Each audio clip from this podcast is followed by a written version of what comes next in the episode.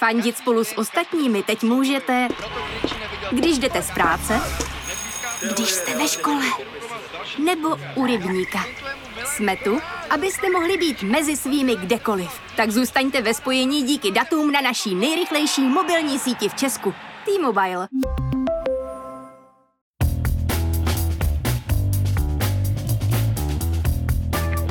Je pátek 20. května, 86. den války na Ukrajině. Právě jste si zapnuli stopáž, páteční podcast z pravodajského serveru Seznam zprávy. Mé jméno je Jan Kordovský a tenhle týden na TikToku poslouchám muziku, kterou dělají houby.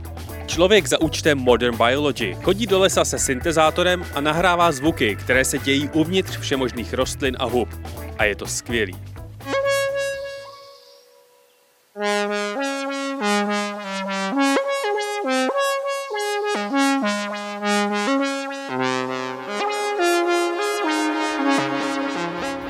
Kromě toho jsem se dnes ve stopáži bavil se dvěma hosty.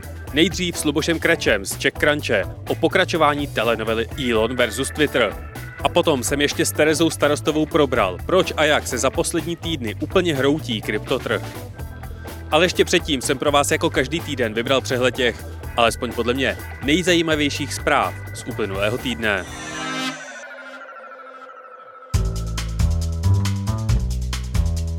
Kromě bitev na východě Ukrajiny pokračují i války biznisové. Moskevský starosta tento týden oznámil, že po odchodu západních značek z národní bývalou továrnu Renaultu a plánuje v ní restartovat ruskou automobilku Moskvič. Továrna prý začne s výrobou klasických aut a pak přepne na výrobu elektromobilů. McDonald's, symbol westernizace Ruska, se měsíc po zavření všech poboček rozhodl prodat celý ruský biznis. Mekáč v Rusku zaměstnával přes 62 tisíc lidí a prodeje v Rusku a na Ukrajině tvořily 9% loňských tržeb firmy. Výprodej měla také česká PPF, která se zbavila ruské odnože svého home kreditu. Ruská pobočka Google vyhlásila bankrot a v Bělorusku byl podle listu Naše Niva zakázán prodej Orwellova románu 1984. Válka je mír, svoboda je otroctví, nevědomost je síla. Když už zmiňuji 1984, firma Mastercard v Brazílii rozjiští pilotní projekt placení nákupů na základě rozpoznání obličeje a následného gesta, úsměvu nebo mávnutí ruky. V obchodě tak nemusíte vytáhnout kartu, ale pokladna vás automaticky pozná a strhne peníze z vašeho účtu. Podobný systém funguje i v moskevském metru a asi si pamatujete, jak to dopadlo. Data uživatelů v Evropské unii si online reklamní platformy mezi sebou sdílí až 376 krát denně, ukazuje nová irská studie. Obyvatelé Spojených států jsou na tom dvakrát hůř. Informace o nich lítají kyberprostorem 747 krát za den. Netflixu údajně dále ubývají předplatitelé a firma začala propouštět. Ve firmě skončí 150 zaměstnanců a externistů. Saudi Aramco, nejhodnotnější firma na světě, vykázala nejvyšší zisky od svého vstupu na burzu, a to hlavně díky rostoucí ceně ropy. Švédsko i Finsko podali žádost o vstup do NATO. Rusko překvapivě neskáče jak čertík z krabičky, ale říká, že se vlastně na současném stavu jeho obklíčení nic nemění. Do celého procesu přijetí ale může hodit vidle Turecko. To hrozí vetováním vstupu obou zemí, protože údajně podporují separatistickou stranu kurdských pracujících. Prezident Erdogan zároveň požaduje ukončení zákazu exportu zbraní do Turecka. Po x letech turbulentních událostí, jako byl obří výbuch v Bejruském přístavu, povstání v roce 2019 nebo ekonomický kolaps země, proběhly v Libanonu volby. Libanonský specifický a křehký systém náboženských menšin se teď musí vyrovnat s parlamentem, ve kterém nikdo nemá většinu. Ztratili hlavně spojenci Iránem podporovaného Hezbaláhu. A Evropská unie představila plán, jak se zbavit závislosti na ruských fosilních palivech. Do obnovitelných zdrojů chce v příštích pěti letech nalít dalších 210 miliard eur. Do roku 2030 má podíl obnovitelných zdrojů stoupnout na 45% místo plánovaných 40%. Krátkodobě ale plán vyžaduje větší podíl jaderných a hlavně uhelných elektráren. A co se stalo ještě? Ve věku 82 let zemřel herec Josef Abraham. Andrej Babiš si založil Instač a vyrazil na tour obytňákem. Pražská zoo poskytne azyl německým želvám. Na jejich domácí výběh totiž spadl strom. IPR ukázal vítězný návrh nové budovy Pražské filharmonie, která má vyrůst místo veřejného pekla na Vltavské. Soutěž vyhrála dánská architektonická kancelář BIG. Kulturní centrum má být údajně hotové do roku 2032. Německo nabízí speciální letní jízdenku na neomezené cestování veřejnou dopravou za 9 euro za měsíc. Koupit jde i z České republiky. Podle dat z černé skřínky letounu China Eastern Airlines, který se zřítil v březnu, mělo jít o úmyslný pád. Vědci na Floridě vyklíčili rostliny v půdě, kterou astronauti přivezli v 60. letech z měsíce. V Evropě bylo loni odstraněno přes 200 vodních přehrad. Rybám se teď o trochu líp migruje. Z lavičky na pobřeží Walesu někdo odstranil cedulku hejtující racky. Poprvé v historii začala mizet barva z mořských hub u Nového Zélandu. Vláda rozhodla o pokračování milostivého léta od letošního září na tři měsíce. Němci varují před letním nedostatkem piva. A žirafí mládě ze San Diego muselo dostat ortézu z 3D tiskárny, protože se mu přední noha ohýbala na špatnou stranu. A stalo se toho mnohem, mnohem víc. Třeba to, že se po roce opět rozjela soutěž Podcast roku. Mým koněm v kategorii autorský podcast je opět vlevo dole. Pokud to tam někomu máte v plánu házet, tak prosím, těmhle dvěma. A taky přijďte na jejich živé natáčení podcastu do Českých Budějovic nebo na konci června do Skautského institutu na kampě. Ale ještě předtím si poslechněte zbytek dnešní stopáže. Začneme Elonem, který se možná snaží vykroutit ze svého posledního nákupu. V první půlce dnešní epizody sedím ve studiu s Lubošem Krečem, novinářem z webu Czech Crunch.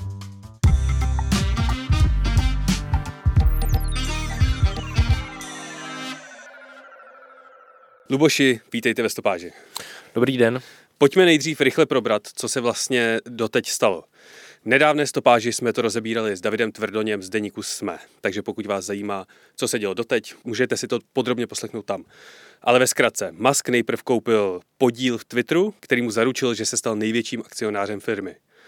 Potom nabídl odkup celého Twitteru za 44 miliard a představenstvo mu na tuhle tu nabídku kývlo, pokud se žene peníze.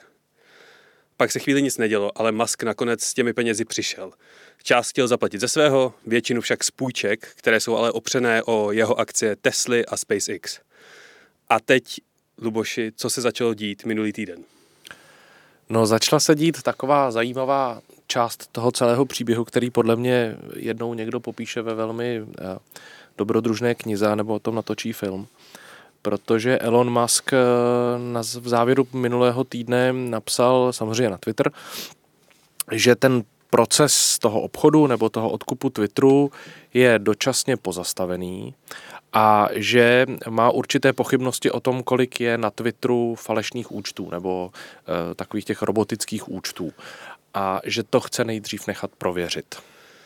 Na čem tenhle ten Muskův argument o počtu falešných účtů stojí?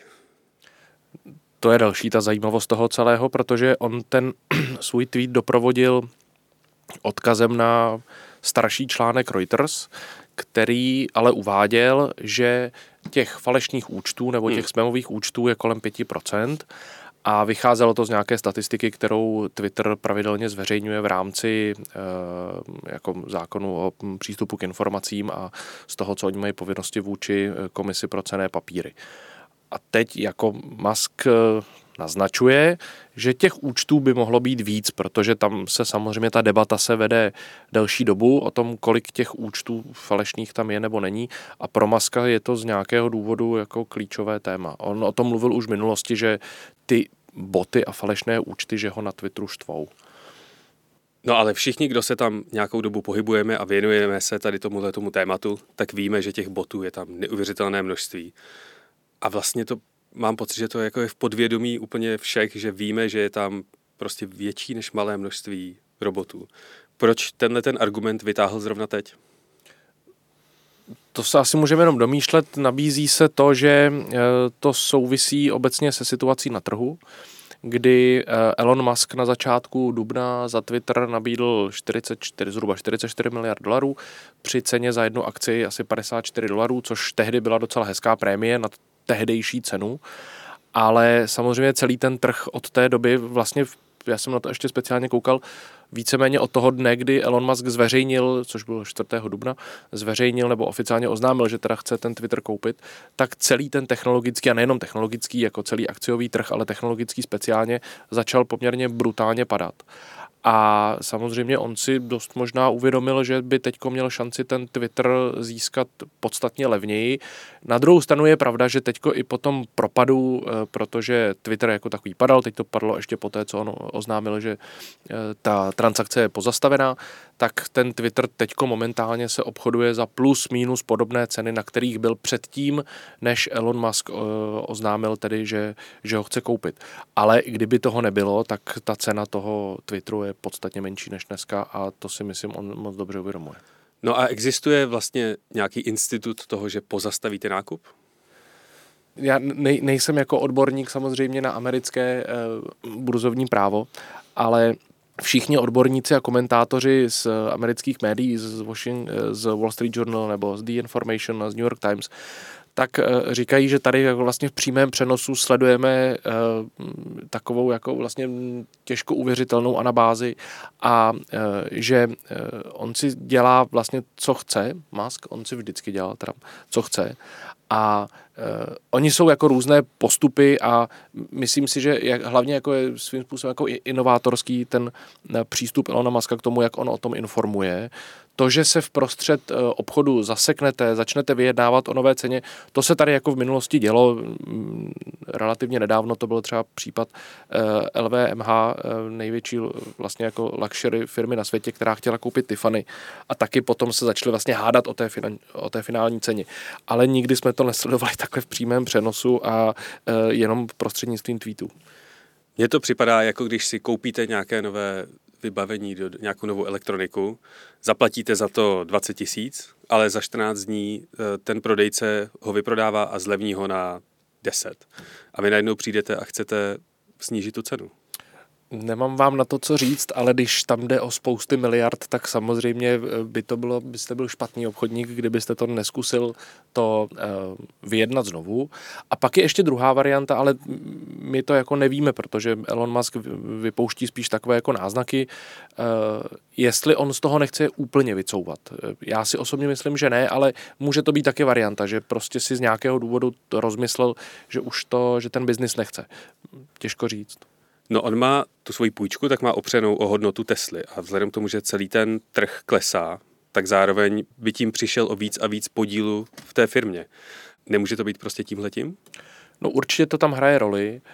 Na druhou stranu zase si myslím, že Elon Musk je dostatečně zkušený biznismen na to, aby věděl, že to, co se děje na trzích, tak e, je přirozená součást akciového trhu. Ty trhy jdou nahoru a jdou dolů.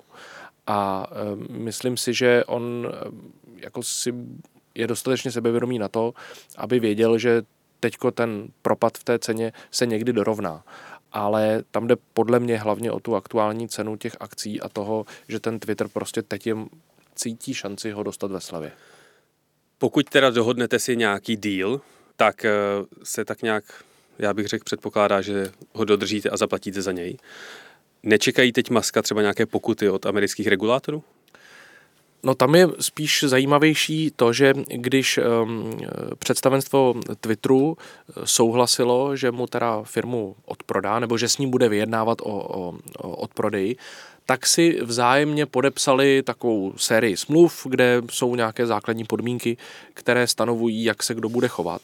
A tam to vypadá, že tehdy Elon Musk hodně pospíchal, aby to podepsali rychle a ta smlouva mluví spíš ve prospěch Twitteru, než ve prospěch Elona Muska. To znamená, že ty jeho možnosti z toho úplně vycouvat jsou velmi komplikované a například teď to vypadá, a je to naprosto logické, že vedení Twitteru hodně tlačí a bude tlačit na to, aby ten obchod se dokončil mm-hmm. a aby to Elon Musk koupil za tu cenu, ke které se původně zavázal, protože z pohledu akcionářů a samozřejmě vedení té firmy by mělo v první řadě mít jako na, na paměti eh, práva a dobro akcionářů, tak je to pro ně extrémně výhodné.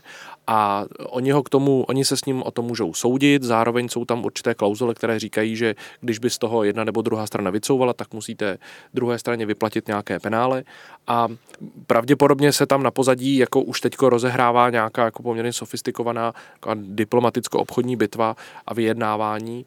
A co se týče regulátorů, tak eh, ty hlavně bude zajímat to, jak Elon Musk přistupoval k informování o tom, že tu firmu chce koupit, že v ní má podíl a takhle. A tam už, nějaké, eh, tam už nějaká eh, řízení a kontroly probíhají, mhm. protože, jak jsem říkal, to v jeho případě probíhá teda velmi nestandardně. No pokud by teda z toho Elon vycouval a e, řekl by oficiálně, že tu síť z jakéhokoliv důvodu nechce, nenašel se mezi tím nějaký jiný zájemce o koupi téhle sítě? No nevím teda o nikom, kdo by byl jako opravdu seriózní a kdo by do toho teďko vstoupil. Na druhou stranu vždycky, když se eh, rozjede ten proces eh, toho prodeje, tak se jakoby taková ta pomyslná vrátka se otevřou a eh, na začátku, když Elon Musk tedy jenom indikoval, že by to chtěl koupit, tak se tam pár, tak se tam pár investičních a fondů objevilo, že by o to měli zájem, ale nikdo nenabízel tolik peněz a nebyl tak angažovaný jako Elon Musk zároveň teda získal na svoji stranu jako poměrně silnou plejádu biznismenů a miliardářů, kteří ho podporovali v tom jeho úsilí, tam je Larry Ellison z Oracle, nebo fondy z, Spojených Arabských Emirátů, nebo Changpeng Zhao, eh, majitel a zakladatel kryptoburzy Binance. Takže ta ten, ten zájem to určitě vyvolalo, ale myslím si, že to bylo z velké části tomu pomáhalo to, že tam je Elon Musk jako ta postava, která do toho dá, že ty lidi mm-hmm. nebo ty biznismeni šli hlavně jako za ním, vlastně spíš než za tím Twitterem. No, co si myslíte o současných hodnotách těch technologických akcí? Je to nějaký nestandardní výkyv a pokles, který se vrátí zpátky, nebo nás čeká další dotcom bublina? Zase ne, ne, nejsem, nejsem přímo odborník na, na akciové trhy, ale myslím si, že to, co teď sledujeme, tak je eh, jako hodně výrazná korekce trhu, mm-hmm. protože v těch minulých dvou letech eh, hlavně tituly, technologické tituly, byly vyhnané do extrémních výšek, protože do toho trhu a nastoupili vlastně malí retailoví obchodníci, eh, investoři a ti kupovali ty firmy vlastně bez rozmyslu, takže teď dochází k nějaké korekci, která se dotýká všech kde, o čem já nepochybuju, je, že do budoucna budou zase nahoru a budou mít cenu eh, velké technolo- a ziskové a fungující technologické firmy, jako je Apple, Microsoft, Amazon, Google a podobně. Čemu bych se já osobně teda teďko vyhýbal, nebo čemu já osobně se vyhýbám, jsou ty menší technologické hmm. firmy, které eh, například dlouhodobě nevykazují žádný zisk a podobně a které, které hodně hnalo dopředu právě ten jako jak se říká, bíčí trh a ta eh, chuť té mladé generace, která do těch investic nastoupila, jsou firmy jako Palantir nebo eh, elektrovýrobce eh, nebo výrobce elektropikapů Rivian. To jsou firmy, které jsou vlastně mm, ztrátové a jejich valuace byly úplně jako vlastně nesmyslný. Na ty bych si dával pozor. A co třeba takový Uber? Já bych si na ně taky dával pozor, ale Vlastně, když investujete úplně do čehokoliv, jako třeba do krypta, o čem bude druhá část dnešní stopáže, tak si hlavně dávejte, prosím vás, pozor. Ještě než se rozloučíme, tak se vás zeptám, čemu se teď na Crunchi věnujete. No vlastně tomu kryptu.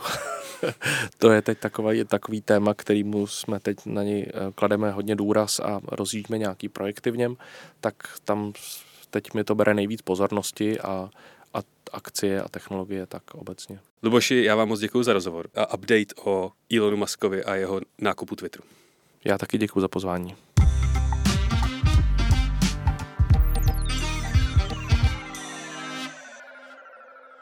A na krypto pěkně navážeme. Minulý týden totiž kromě technologických akcí padaly i kryptoměny. Co se děje v kryptu? Proč mám TikTok plný naříkajících třicátníků? A proč virtuální měny tolik baví generaci Z, budu řešit s Terezou Starostovou, spoluzakladatelkou Holky v kryptu a organizátorkou kryptokonference UTXO. Terezo, vítej v našem studiu. Ahoj, díky za pozvání. Já dopředu avizuju, že kryptu skoro nerozumím a sám jsem do něj poslal jenom nějaký drobný. Co se stalo, že se hodnota bitcoinu minulý týden propadla pod 30 tisíc dolarů a z celého kryptotrhu zmizelo 300 miliard dolarů? Dobrá otázka na úvod. Asi to dost možná, nebo dost pravděpodobně souvisí s celou tou celosvětovou krizí, která a finanční nejistotou, která teď všude kolem nás trvá.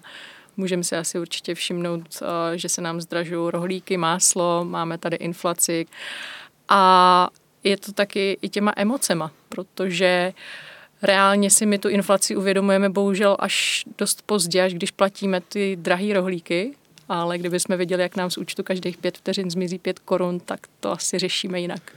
Takže já jsem to z té tvý odpovědi právě pochopil tak, že lidi, kteří mají peníze v kryptu, tak potřebují uh, kupovat dražší rohlíky, takže stahují z krypta a kupují si opravdovýma penězma opravdové věci. Určitě to tak je a dělají to tak hlavně ty velký a zkušený investoři a ty velké mm-hmm. firmy, které mají i v tom kryptu velké peníze. Takže oni tu krizi předpokládali, i tu inflaci víc předpovídají asi rozhodně líp než já mm-hmm. a mhm. ty a ty peníze stahují z těch všech rizikovějších aktiv. A to není jenom krypto, to jsou i klasické akcie. Mm-hmm. V souvislosti s tímhletím velkým kryptokrašem se hodně mluví o kryptoměnách Terra a Luna, který minulý týden obě dvě prakticky skolabovaly. Co je to za měny a čím se vyznačují? Ta Terra a Luna jsou dvě kryptoměny, které jsou nebo byly provázané. Je to teda pod zkratkou UST, což byl vlastně stablecoin, neboli kryptoměna navázaná na americký dolar, která by si měla držet tu stabilní hodnotu jednoho dolaru. Takže by vlastně měla pořád být jeden dolar. A ono to bylo nějakým algoritmem svázané s druhou kryptoměnou Lunou, která zabezpečovala to, že v momentě, kdy ta Tera se trošku z toho kurzu vychýlí a najednou by stála 99 centů, tak já mám motivaci koupit nebo naopak prodat tu druhou lunu a to ten kurz dorovná. Eh, ve výsledku hrozně hezká myšlenka. Bohužel ty vydavatelé ty kryptoměny udělali ještě jednu věc, že nabízeli skvělý roční zúročení těm lidem, kteří si nakoupí tady ten dolar, to USD, a takzvaně ho staknou do Anchor protokolu. Nabízeli asi 20%. To už by nám mělo být jako na první pohled trošku zvláštní, ale prakticky tím vzniklo takové klasické Ponzio schéma. Vy potřebujete vyplácet 20% úrok těm lidem, co si to stejkují a musíte ty peníze někde brát. Takže buď natisknu nový dolary, anebo to prostě financuju ze svýho. A tím pádem je to dost neudržitelný systém a na tom to dost možná skolabovalo. Ale ty reální důvody se možná ještě dozvíme.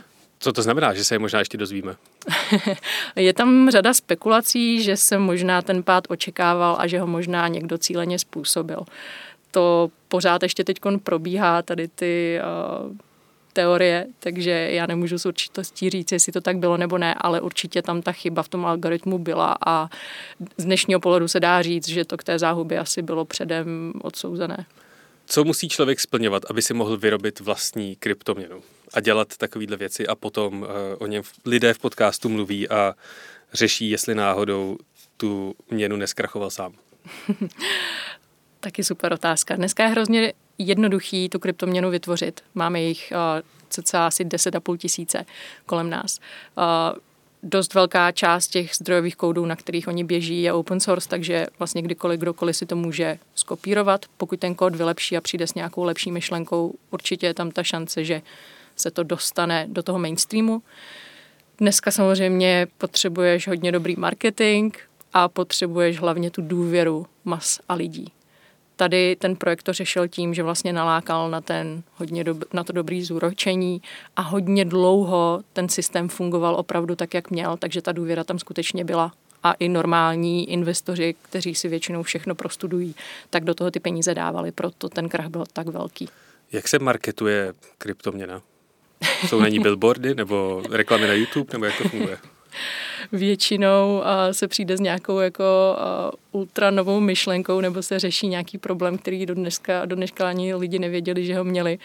A ta kryptoměna se snaží ho nějakým způsobem řešit a nabízí první tisk mincí třeba zdarma těm prvním investorům, takže takhle to dost často funguje a určitě předtím varuju. Je lepší to cestou těch stabilních projektů, které už tady jsou s náma před deset let. A co je, co je pět stabilních projektů, který tě napadnou takhle hned na první dobrou? Já nechci dávat žádný investiční rady, protože nejsem ne, investor. Ne, nejsi radovat vávrat, můžeš, můžeš říct úplně cokoliv. Podívejte se na CoinMarketCap eh, stránku a těch prvních pět. Určitě tam najdeme Bitcoin, najdeme tam Ethereum a nejspíš tam bude i nějaký ten stablecoin, jako třeba USDT. Jsou některé měny, které jsou vázané na nějakou opravdovou fyzickou uh, měnu, zlato nebo jinou komoditu, která jim drží tu cenu a uh, podporuje takhle nahoře? Nebo jsou všechny založené opravdu jenom na důvěře těch investorů? Mm-mm. Velká část z nich je skutečně backovaná, ať už klasickým fiatem, čili klasickou měnou, třeba dolarem, anebo i tím zlatem. Dokonce jsou i kryptoměny, které jsou vyloženě navázané na zlato. To znamená, já si koupím například Pax G, tuším, že je ta zkrátka ty kryptoměny, a opravdu vlastním uh, stejné množství zlata, jako vlastním uh, tého, tu hodnotu té kryptoměny. Uh-huh. Jediný, jediná taková nevýhoda je, že většinou musím věřit nějaké straně, například jako věřím bance, že by mi ty peníze moje vyplatila, které v nich mám, tak tady věřím taky nějaké instituci. U těch stablecoinů je to většinou pod nějakou směnárnou. Například Coinbase má svůj stablecoin USDC a má přesně ve zlatě a nebo u různých finančních institucí po Americe uloženou tu zásobu ve stejné hodnotě, jako je ten objekt té mince. Další příklady jsou BUSD pod směnárnou Binance, anebo třeba ten zmiňovaný Tether USDT. Pokud jsou takhle ty měny kryté tou opravdovou hodnotou, kryje třeba nějakou kryptoměnu i banka? Pokud ta eh, kryptoměna se zhroutí, tak ta banka mi vyplatí ty moje investice? Aspoň v nějaké části? Hm.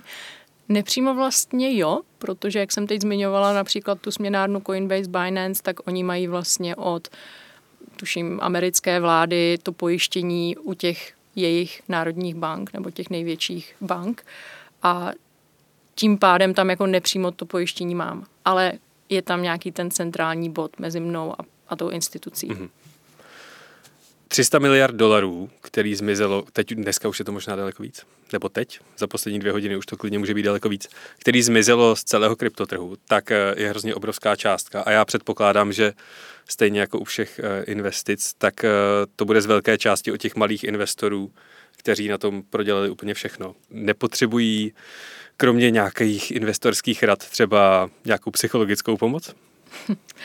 A kdo dneska nepotřebuje, co? A ono, za poslední dva roky, kdo si prošel koronavirem a podniká, nebo i teď tím pádem, pádem toho trhu, tak asi už je těch lidí víc takových.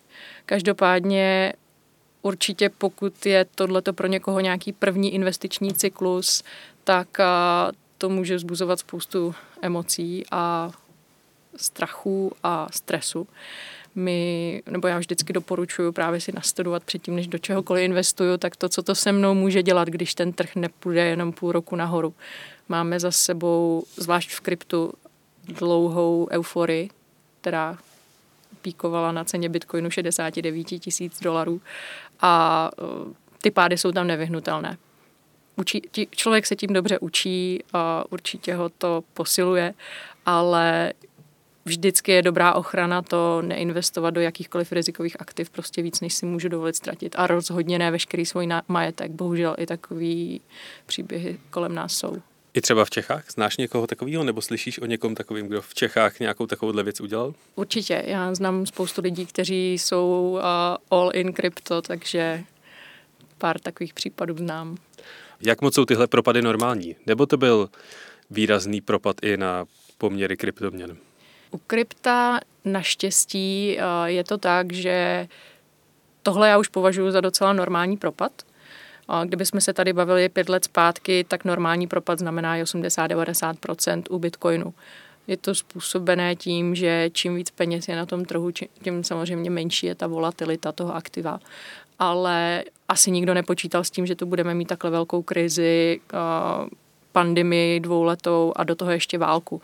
Takže na tyhle ty poměry si myslím, že ještě je to docela dobré. Pamatuju si horší výkyvy. Čím si vysvětluješ to, že vůbec kryptoměny a celá ta komunita kolem nich tak je hrozně spojená s generací Z, kterou to evidentně hrozně baví? Lidi, kterým je dneska maximálně 25.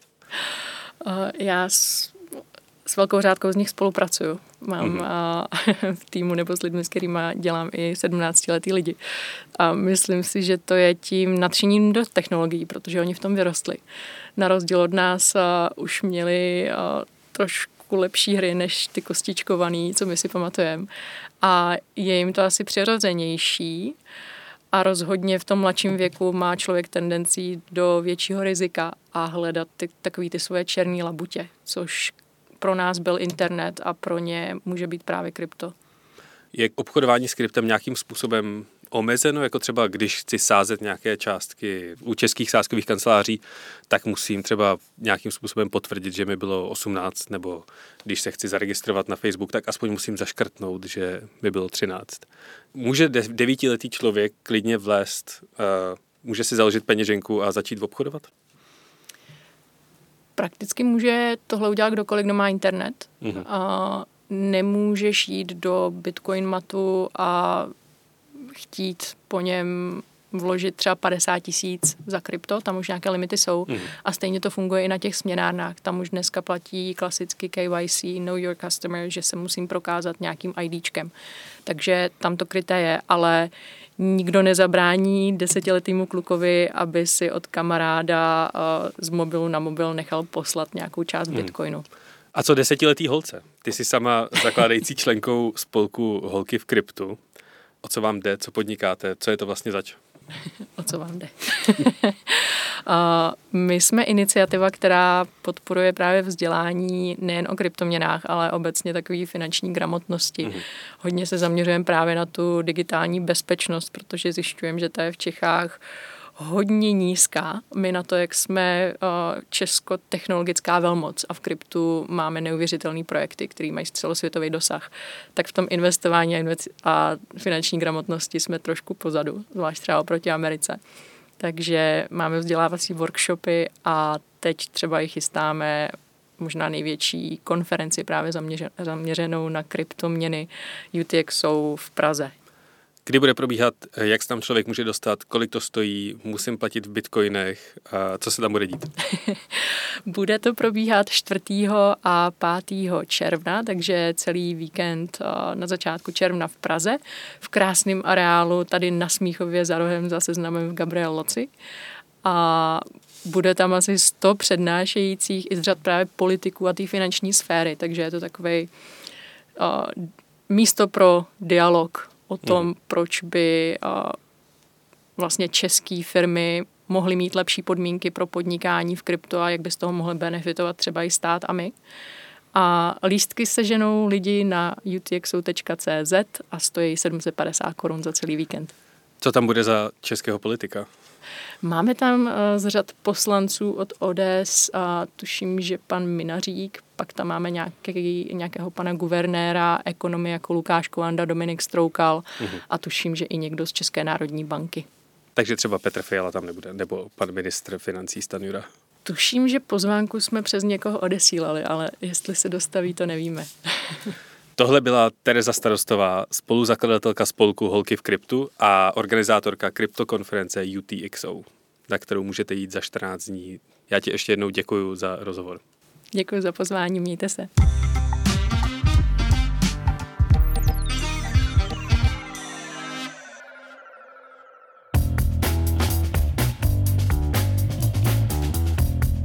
A to je ode mě pro tento týden opět vše. Dejte mi vědět na můj Twitter nebo na adresu audiozavináčfirma.seznam.cz, jak se vám líbil tenhle dvourozhovorový formát, který jde sice méně do hloubky, ale je o dost svěžnější. Díky všem, kdo poctivě posloucháte až do konce, loučí se s vámi Jan Kordovský, užijte si víkend a příští pátek opět na Seznam zprávách.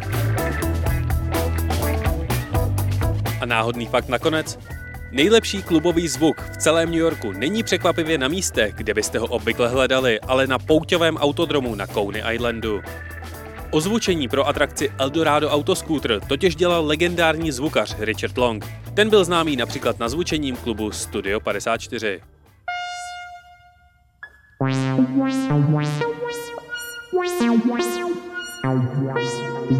Wow.